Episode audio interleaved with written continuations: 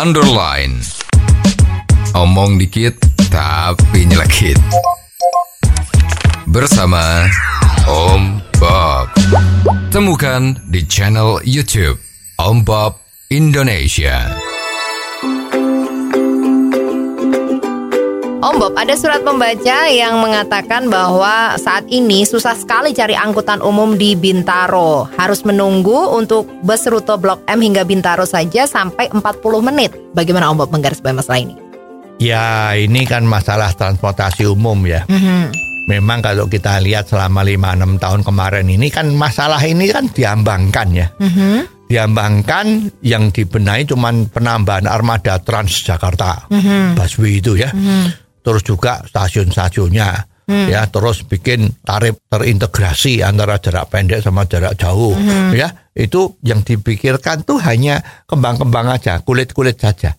Padahal kalau untuk membawa, menggiring masyarakat Jakarta itu untuk menggunakan kendaraan umum itu memang tidak semudah apa yang dikatakan tadi itu. Dan Tadi itu cuma pencitraan.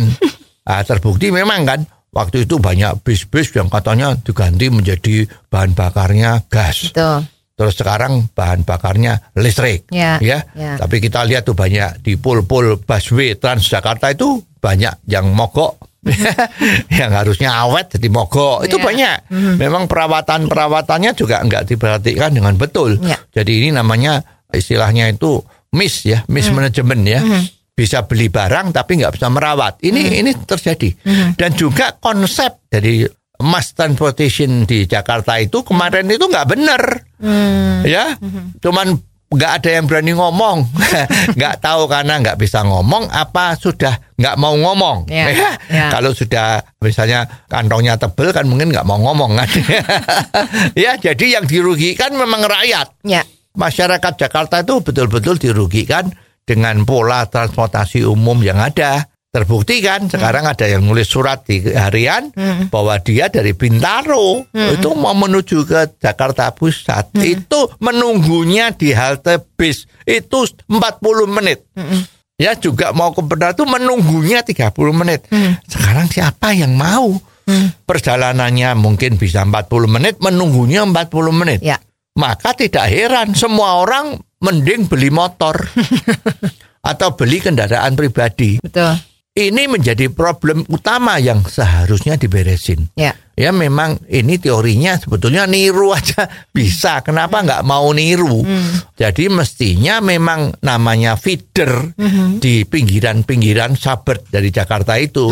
Kota-kota pinggir Jakarta itu yang harus mempunyai kendaraan umum yang dari daerah tempat tinggalnya menuju halte yang menuju ke Jakarta. Ya. Ini harus sesering mungkin. Ya memang ada yang ngomong, kalau begitu apakah setiap 10 menit harus ada satu kendaraan yang lewat atau menunggu di sana? Ya itu namanya bahasa Jawa ya itu nyolu. ya, nyolu itu eh, apa ya? Mengece, mengejek. ya, Ya. Yang ngatur ya tidak sebodoh itu kan. Aha. Kalau jam padat artinya jam orang berangkat kerja Ya, antara jam 6 sampai jam 8 pagi bisa saja itu harus banyak kendaraan yang harus ada. Ya. orang nunggu 5 menit harus diangkat. 5 menit harus diangkat. Karena ada jutaan orang dari luar Jakarta menuju Jakarta. Ya. ini harus diangkut.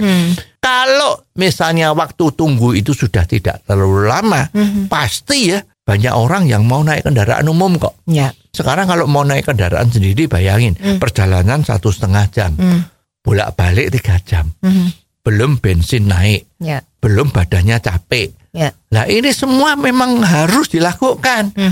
Lah itu satu masalah. Jadi feeder dari kota-kota satelit pinggir Jakarta itu harus banyak, harus frekuensinya tinggi.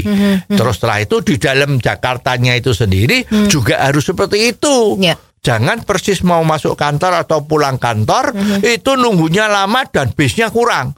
Sehingga satu bis yang isinya mestinya 40 atau 50 diisi sebanyak-banyaknya. Ya. Karena kalau kita nggak mau ikut berhimpit-himpitan, mungkin antrinya harus sampai satu jam. Nah ini kan sampai rumahnya jam berapa? Nah, susah kan? Ya. Makanya harus ada perhitungan yang seksama.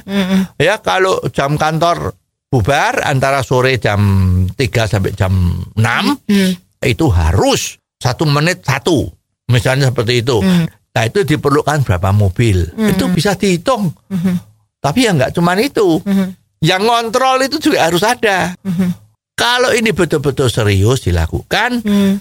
yakin kok masyarakat Jakarta dan sekitarnya itu akan diringankan bebannya Hmm. dan Jakarta juga akan mengurangi polusi dari banyaknya mobil-mobil dan sepeda motor ya. Ya. Sebetulnya ini masalah ini sudah ada blueprintnya tinggal ditiru Hmm. Ya. ya. Nah, itu yang akan bisa menyelesaikan masalah ini. Ya. Ya kalau cuman pencitraan Mhm. ya susah. Oh, jadi begitu ya Om Bob. Jelas deh sekarang. Terima kasih Om Bob untuk waktunya. Sampai ketemu lagi di waktu yang akan datang. Underline. Omong dikit tapi nyelekit. Bersama Om Bob. Jika Anda suka dengan channel ini, jangan lupa subscribe, like, dan komen.